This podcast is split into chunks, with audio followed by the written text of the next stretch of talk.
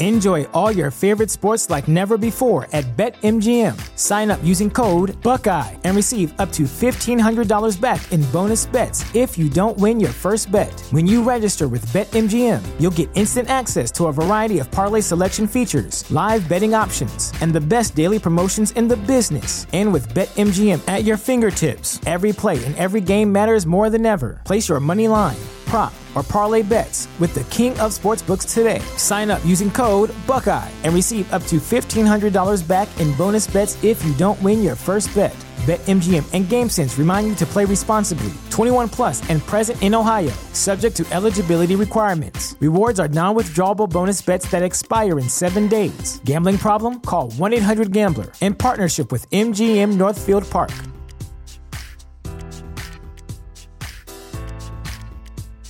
Sick of being upsold at gyms? My guy, you're currently a base member. For $90 more, I can upgrade you to our Shred membership. For 130 more, you'll be a swole member. And for just $300 more, you'll reach Sweat Platinum. At Planet Fitness, you'll get energy without the upsell. Never pushy, always free fitness training and equipment for every workout. It's fitness that fits your budget. Join Planet Fitness for just $1 down and $10 a month. Cancel anytime. Deal ends Friday, May 10th. See Home Club for details. Hey, friends. This is Matthias Roberts, and you're listening to Queerology, a podcast on belief and being. This is episode six. We all, like, whether we're the ones in power or the ones uh, that are oppressed, we all get to enter into the story of Jesus and experience redemption. But it takes work, right? Like, we just don't, like, hey, I forgive you, it's all fine now, great, like, let's hug, reconciliation, hashtag freedom. Like, that's not how, that's that's some that's some nonsense. Michael Vazquez is a college campus minister, ministry planter, and an MDiv student at Western Theological Seminary in Michigan. Uh, he's a leader, a storyteller, a researcher, an educator who's advocating, speaking, and writing on biblically based social justice, uh, contemplative activism, inclusion, and reconciliation. Uh, Michael's committed to empowering others to become holistic witnesses of the gospel, both in and beyond the academic world. And he's doing all of this as a gay man.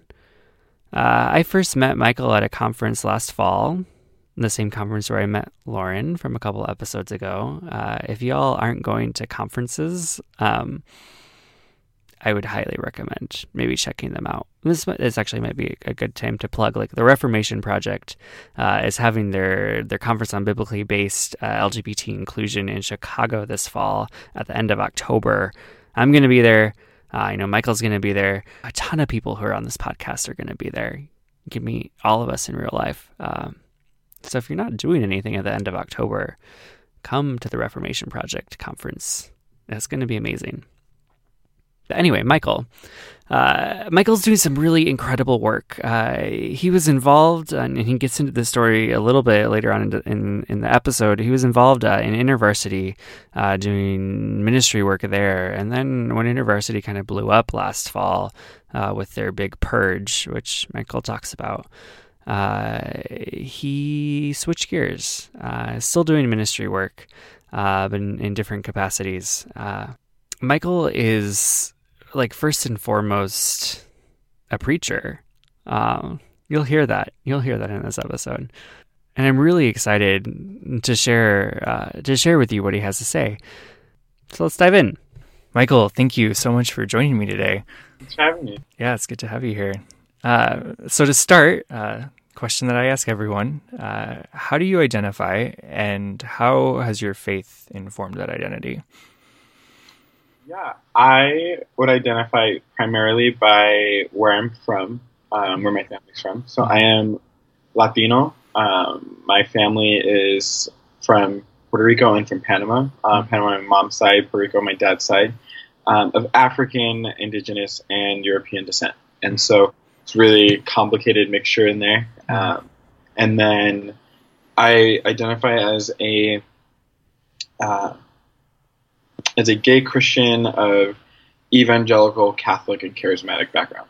So, also just a good um, a good mixture. Um, just falling in the trend with like my ethnic background. Things are just a, a nice salsa of Yeah. uh, of different things. And so I think the way my faith has grown um, in intersecting all of those things is really coming into understanding what uh, what does it mean to be uh, a Christian and a Latino? What does it really mean to be a Christian and gay? Mhm.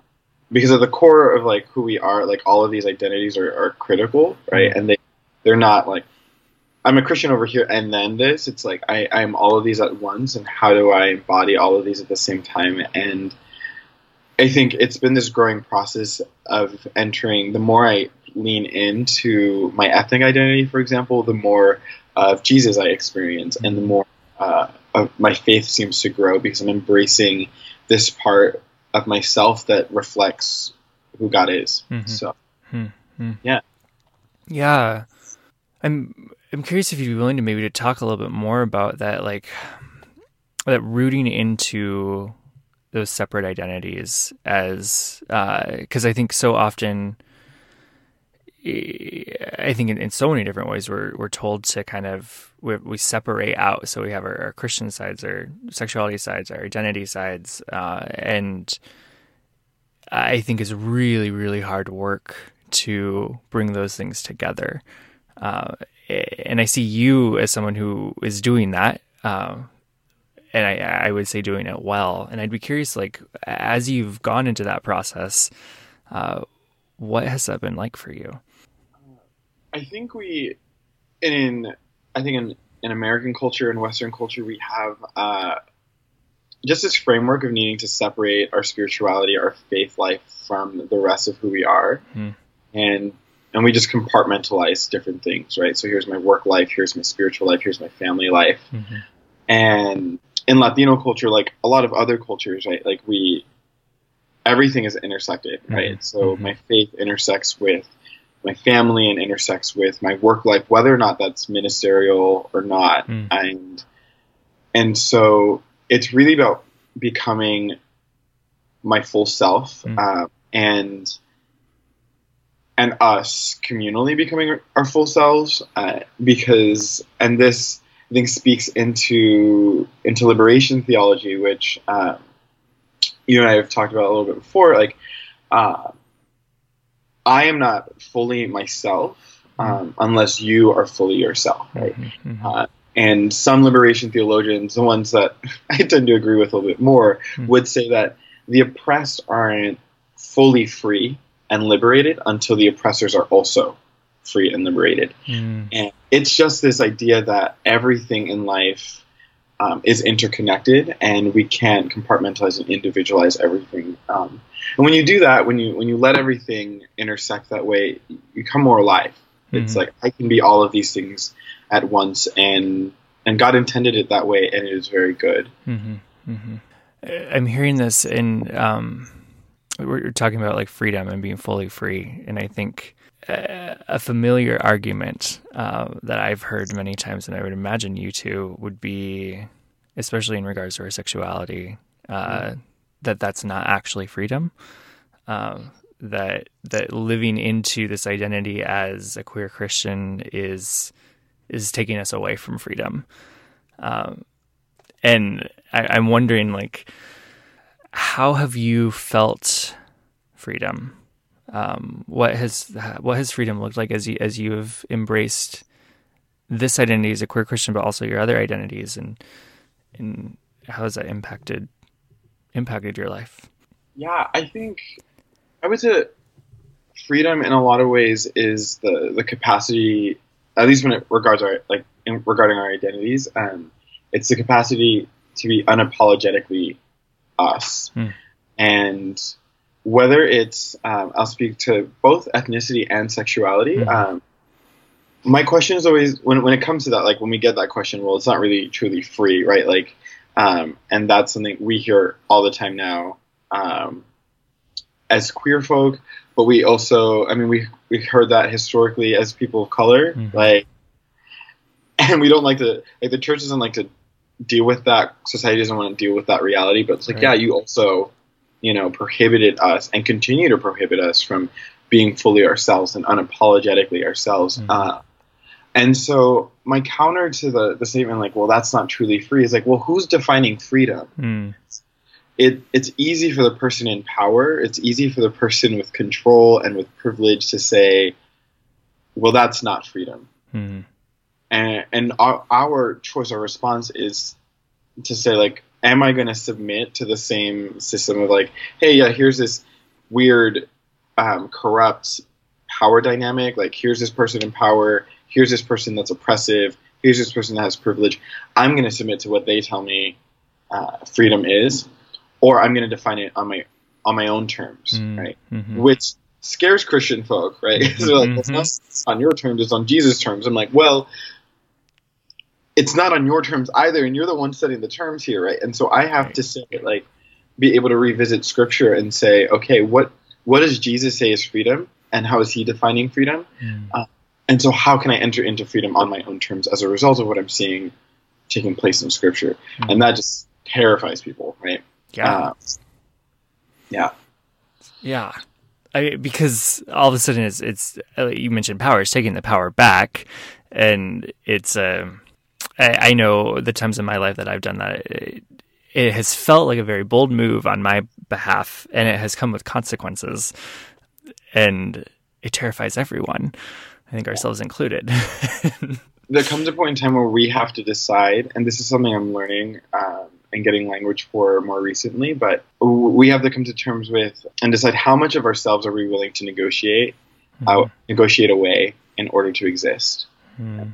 So, um, knowing that if I work for XYZ Christian organization, I'm going to need to negotiate whether or not I can be in a relationship or whether or not I can be open or, um, and am I okay negotiating that? And for a long time I was, right? Like for a long time when, um, in some of my previous work, um, I was okay with like just negotiating negotiating that away for other reasons. But there comes a point in time where like negotiating part of who you are and your soul just gets detrimental and unhealthy and toxic. Yeah. And and like I wish I could say like I just you know woke up one day and made the decision and was like this is not healthy walking away. But there's really people like beating down my door like hey like this is not healthy for you. You are selling yourself out um, to a power structure that's not gonna it's not feeding you right. It's not Mhm. giving giving back. It's actually just exploiting you and taking life away from you. Um, but you feel indebted, right? There's Mhm. this slave master mentality that we um, develop, and and let me tell you real quick how Christian folk love to to make you feel guilty. Mhm. Like you um, say, like I need to step away from this ministry, or I need to step away from this church. They make it seem as if, like, and by the, I mean we. Yeah. We, this big old family, we as if like by leaving a ministry or leaving a church or leaving XYZ job in, in ministry, like we are somehow leaving Jesus, Mm. hmm somehow leaving God altogether. Like, well, I'm washing my hands of this whole like Jesus situation, which is not the case most of the time, right? hmm hmm And if it is the case, like that's okay, right? Because people need the capacity to say, like, this has been toxic and destructive to me. I need I need to roll back and reevaluate my life, and that means stepping away from uh, the person of Jesus who has been made out to be the oppressor. Yeah, Yeah. I know. So you you mentioned um, this kind of parachurch and church organizations, and I know there's some story there. Um, is that a story that you'd be willing to share a little bit? Yeah.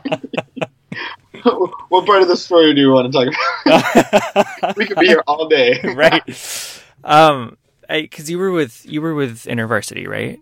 Correct. Um, yeah, uh, and you were you were kind of in the midst of the heart of things as InterVarsity last year w- with their decision to um, With the paper and like Right. leave over Yes. theology and yes. Yeah, yeah, because they came out with their their decision that everyone had to believe that uh, same sex relationships slash marriage were sinful, wrong, and anyone who didn't believe that was going to be terminated. Right? Like, Right. yeah, and and you were kind of in the heart of that. Really so, like in the most like Christian way possible. Like you get to leave. We're gonna let you leave. We're not gonna fire you, but we're gonna let you decide to leave now. Uh, Yeah. Yeah. Yeah. And so as someone who's working for them, that comes out, you I were you out at that time? Yeah, so I my coming out story is such a curious situation. It's like such a weird roller coaster of like kind of jumping in and out, out of the closet. Like the door's wide open. We all know that we're in, like I'm in there, but I'm like, Right. is it safe to come out yet? Like I hope it's not safe. I gotta go back in. Like, and it's like everyone's fully aware. right, right. but there's again, it's that negotiation piece. Like how much of myself am I really willing to put out there? So I came out to my dad and my older brother when I was ten. Hmm. Um, my dad then later forgot entirely. Um, forgot put that in quotations. Um, was really angry, uh, and then just we never revisited that conversation again. And Mhm. so, I in college during my undergrad, I was um, in ROTC for three years, um, and training to be an army officer, all that jazz. And at the time, I still like like don't ask, don't tell hadn't been repealed, so I had to sign. Um, I had to sign a contract. Like on the full contract, there was a section that said, you know, I would not engage in homosexual behavior, etc. Hmm. Uh, and and so there was a part of me like I'm out in college, but like I got to be careful because like there's a scholarship um, at risk here. There's you know a career at risk here. There's a ton at risk here, and so all my close friends knew, some of my family knew, but it was like just this again. The door's wide open, but you got to be really careful. And so Right. when I move, I leave ROTC, I transfer schools, I move to Utah, and I join university as a student. And I, by that point, in my head, I was like, well, this is no longer anything I need to hide, right? Like, Hmm. I'm not ROTC. That contract was really the thing that for me was um, the most critical piece. And so now that I'm not in the program, now that like I can just be open, right? But then I joined InterVarsity, and uh, I'm pretty open about my sexuality. But very quickly, it's this, oh yeah, we don't like we don't do that here. like, and it was my faith journey had been like so intermixed, like I mentioned at the beginning, like. But now I'm in this space where like scripture is being brought alive. Um, people seem to be like live like living into what it means to actually follow Jesus. I'm like, this is beautiful. Like, Hmm. so maybe they're right Hmm. maybe they're right. And let me tell you, I, I think InterVarsity is an incredible ministry, and I don't say that to sugarcoat anything or just like play nice because most people know like I don't like I don't really mince words. So I, I really think InterVarsity is a great ministry. I also do think there oftentimes there is a pitcher of Kool Aid that we're drinking out of. And we just like buy into this notion of what it means to follow Jesus, and that that is strictly the way of following Jesus. Hmm.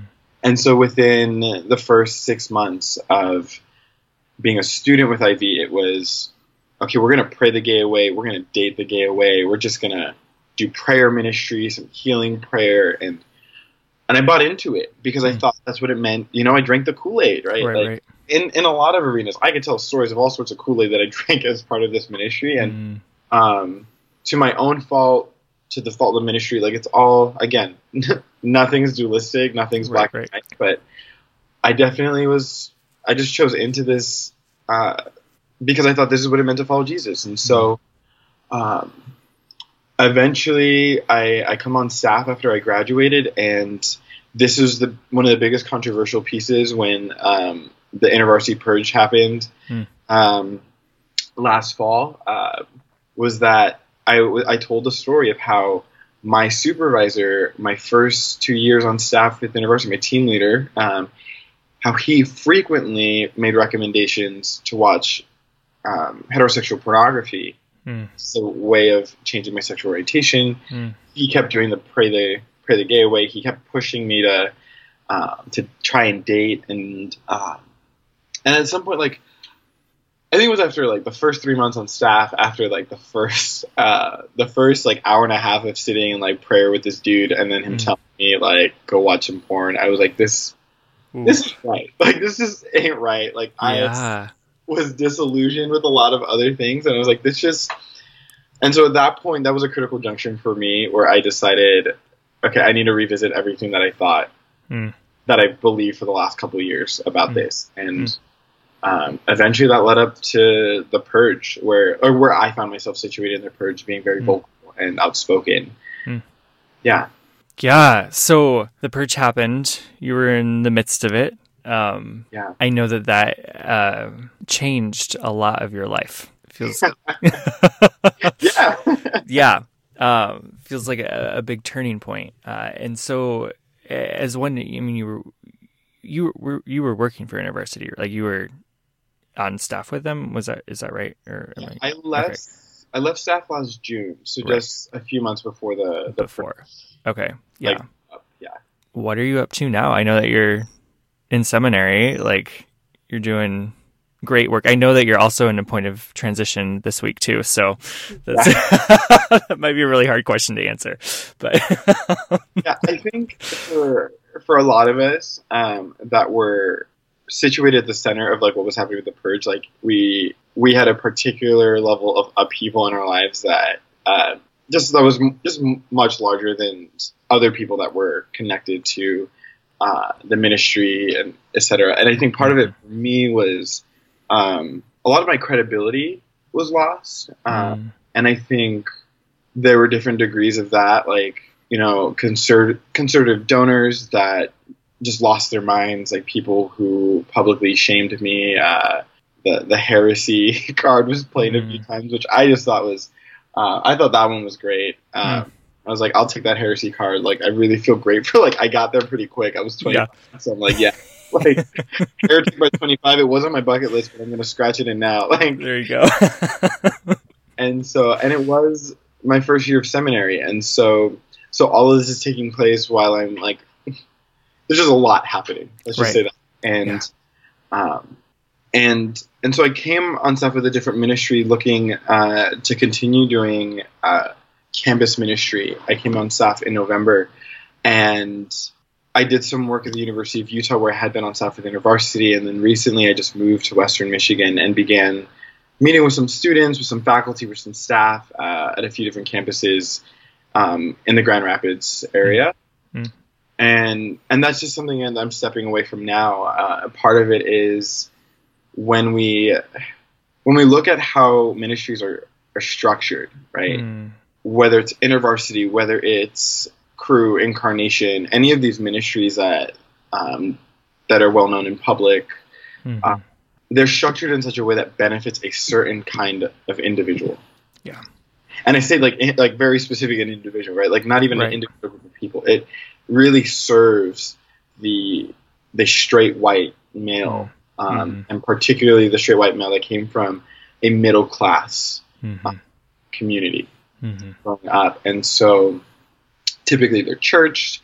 Their church is fairly wealthy um, or has enough discretionary funds, and there's plenty of people in the church that are like, "I've seen you your whole life grow up, and you're doing ministry now, so I want to fund you." Right. Um, and so it's so those people are, are championed, right? Like go go and do it. Like you're married, you have two kids. Like we just want to come alongside of the work that Mm. God is doing through you on campus. Dear God. like I've like used that in like fundraising before. Like, would you just come alongside me? And like, Mm, okay, I'm over it. Like, listen, I'm gonna go do this ministry.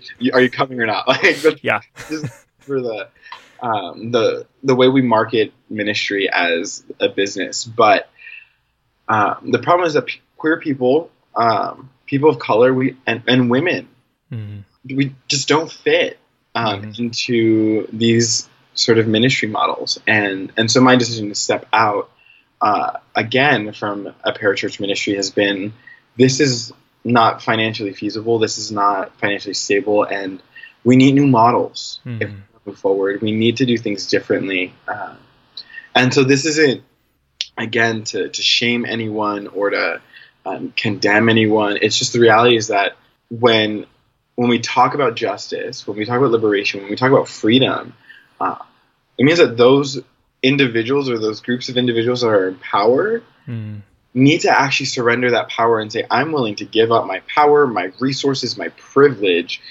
so that the people that I say I care about, um, the people that I say, like, we just want to go to the margins and help them, like, well, then mm. get out of the way, right? Yeah. That's what we really need you to do is to get get out of the way, give up your power, privilege, and resources, and, and, and get out of the way. Like, and I say with all the love of my heart. I love white folk, like Mhm. love straight folk, like, uh, but we're not going to see change structurally if we're submitting ourselves to individuals who are going to continue to build structures based on on what we've done this what, what's been done this whole time, right? Like it's Right. the same. You put a rainbow flag on the same plantation, right? It's Yeah. the it's the same situation, Uh, Hmm. and so yeah, so that's Hmm. so right now I'm looking at like what what does it look like to do this kind of ministry, right? Where it is so important to do ministry with college students. It's such a critical like cri- critical time for us. Like I'm sure you can attest to that. Like for my spiritual formation, my my sexual formation, like Mm. my all of my identities like just like blew up in my face in college. Was like, what? Okay, what do, what do I do with all of this, right? mm-hmm. Mm-hmm. it's important that we have good people on campus leading students in that. And so, Absolutely. yeah, Yeah. You're talking about like college students and, and that need for, for people in ministries and, and people to come into these places. Uh, I think both at both in Christian institutions and in more more secular schools and institutions and and uh, like historically the people who've been doing that have been these evangelical like with with a very specific set of beliefs. Uh, I think for me, like going go to a Christian college uh, with all these identities blowing up in my face, like you said, Yeah. I didn't know where to turn because there was no one who would be willing to talk to me about my sexuality in a way that was actually constructive and helpful. Um, and that's a huge need. Like, yeah, yeah. So I, I think what I'm trying to say is like, good. like, I'm glad. I'm glad you're passionate about this. But Yeah. like, Oh, yeah, Yeah. because it, I just think about like when I first came on campus, um, I so my family, most of my family's been in the military. Like most of my family, um, long time like they uh, voted Republican. They were you know good patriotic, um, yeah, good patriotic military people, and and that's beautiful. And I, and and I'm honored to have been a part of that, to be part of this kind of family um, that has served. But it also comes with a certain kind of baggage of what you what your assumptions are politically like uh, and so I show up I show up on campus at a liberal arts college um, with like you know it's it's the it's the 2008 election mm, and we have John McCain and Obama and then I mean then then, then there's Sarah Palin right like Right, right. who's just her own situation on the side um, and somehow I found myself thinking that John McCain and Sarah Palin are the better option, Hmm. right? hmm And a lot of that, like, if you had met me, I, I would have fought you on that hardcore. Hmm. Um, but so much of that was what internalized racism, like Hmm. internalized homophobia, like all of these things that like were a part of who I am, right?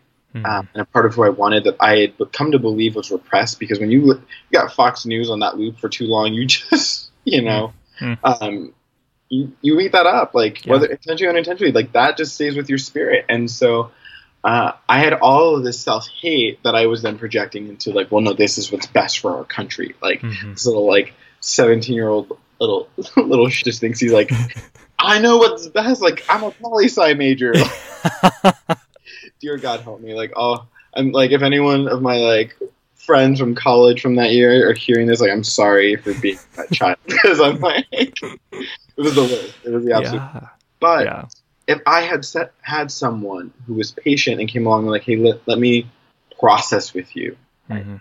um, Mhm. because I remember going to someone that year and uh, I've been really, I've been trying to be really faithful. I was going to church. I was like trying to find a Bible. So I was like, I don't know how to do this, but help me. And at one point, I I met with someone in the the campus ministry office, and I told her, listen, um, as I've been like going, it was during Lent, and I was like, as I've been like walking through Lent, like some stuff has come up that I have not dealt with, Hmm. right?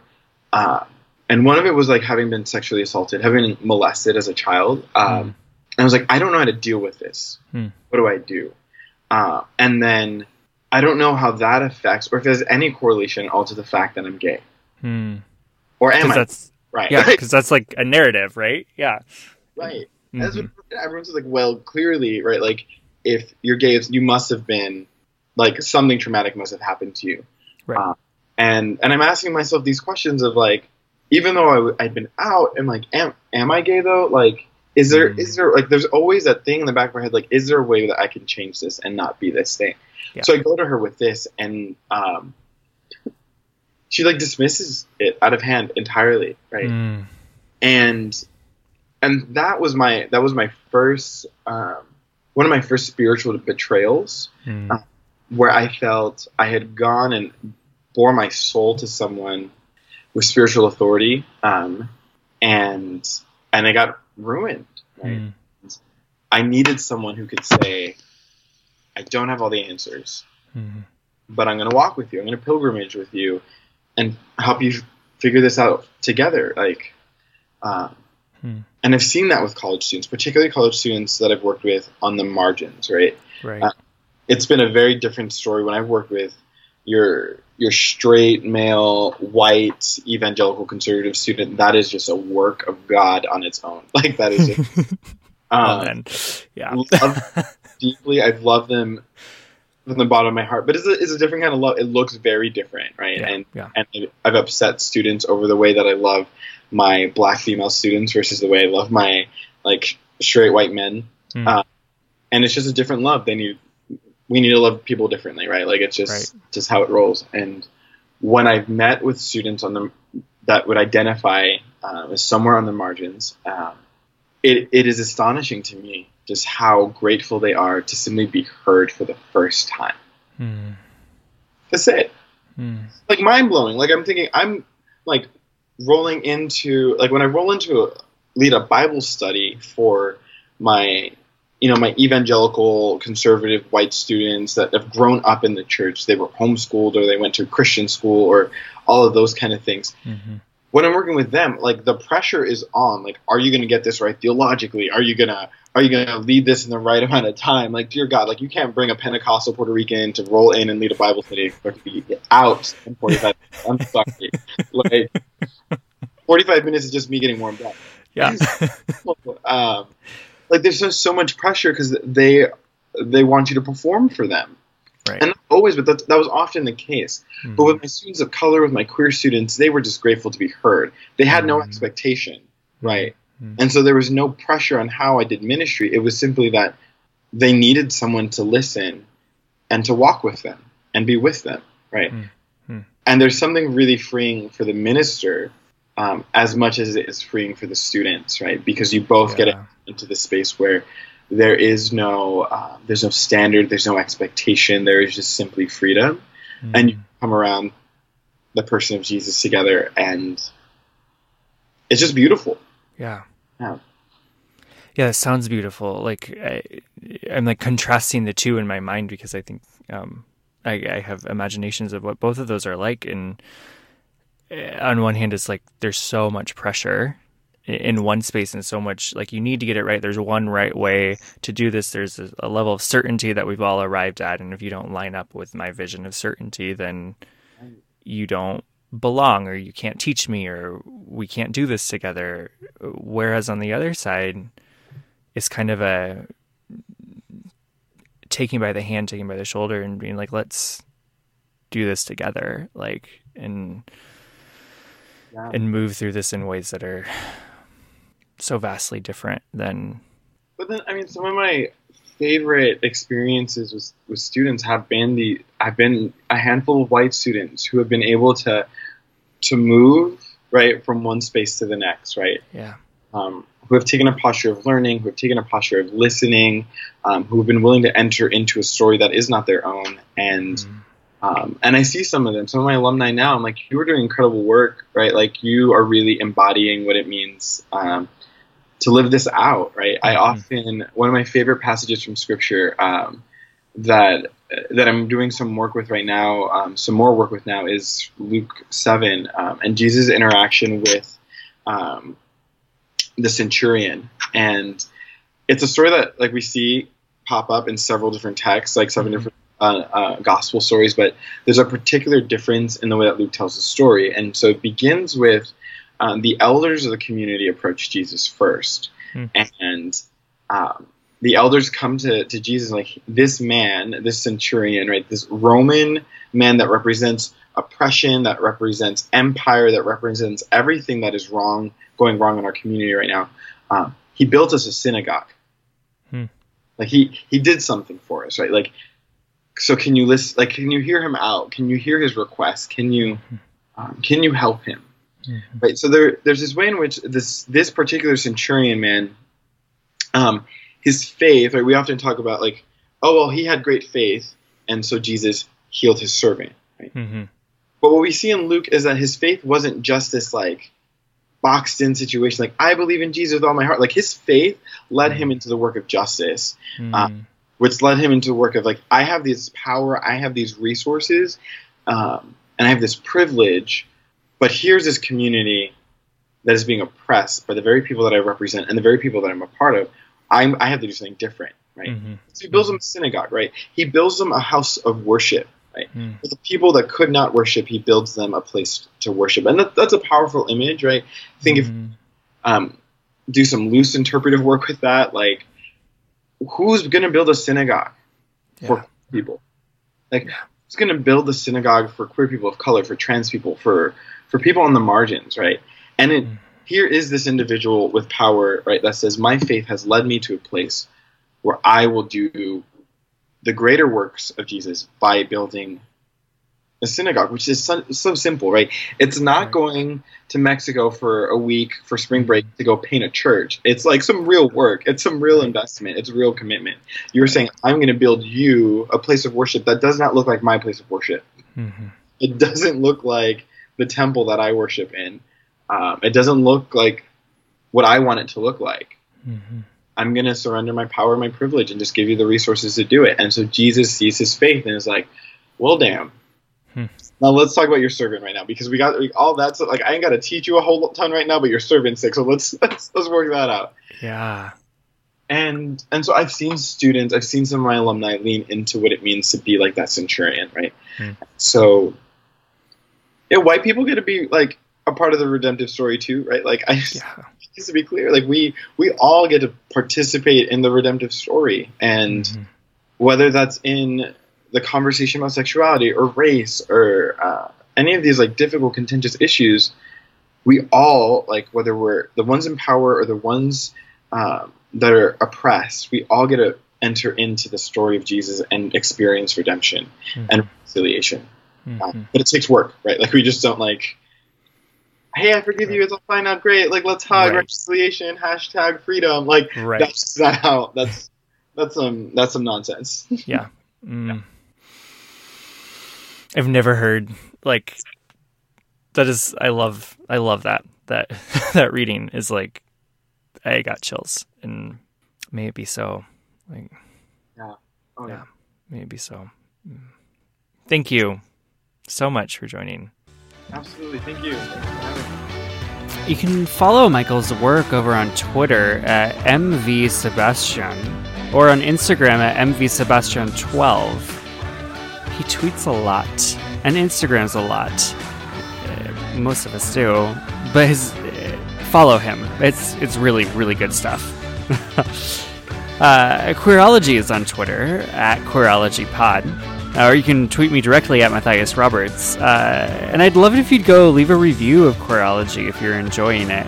Uh, you can head over to iTunes and do that, or just head to matthiasroberts.com slash review, and it will take you right there. As always, I would love to hear from you. There's a little contact page on my website. Uh, just head over there, click that. Let me know what you're thinking of the podcast, if there's any guests that you'd like to see, uh, or anything like that. And until next week, we'll talk to you later. Bye.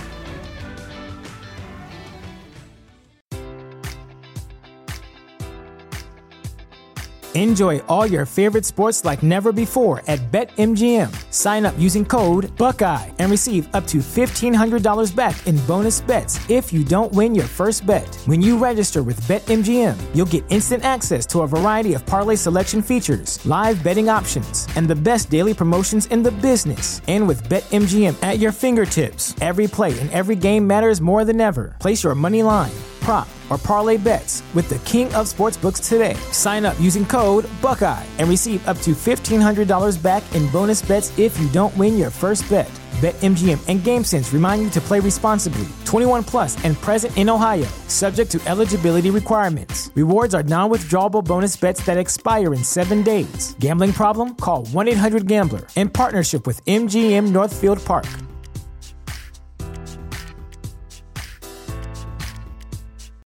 Welcome to Prime Video's Culture Rated Collection. This is the place where black is the main character, where we don't jump through hoops just to hear our voice and can fall in love with illuminating documentaries like Giannis, The Marvelous Journey. I'm just a hard worker that's trying to survive. Enjoy the animated series, The Second Best Hospital in the Galaxy. All doctors report immediately!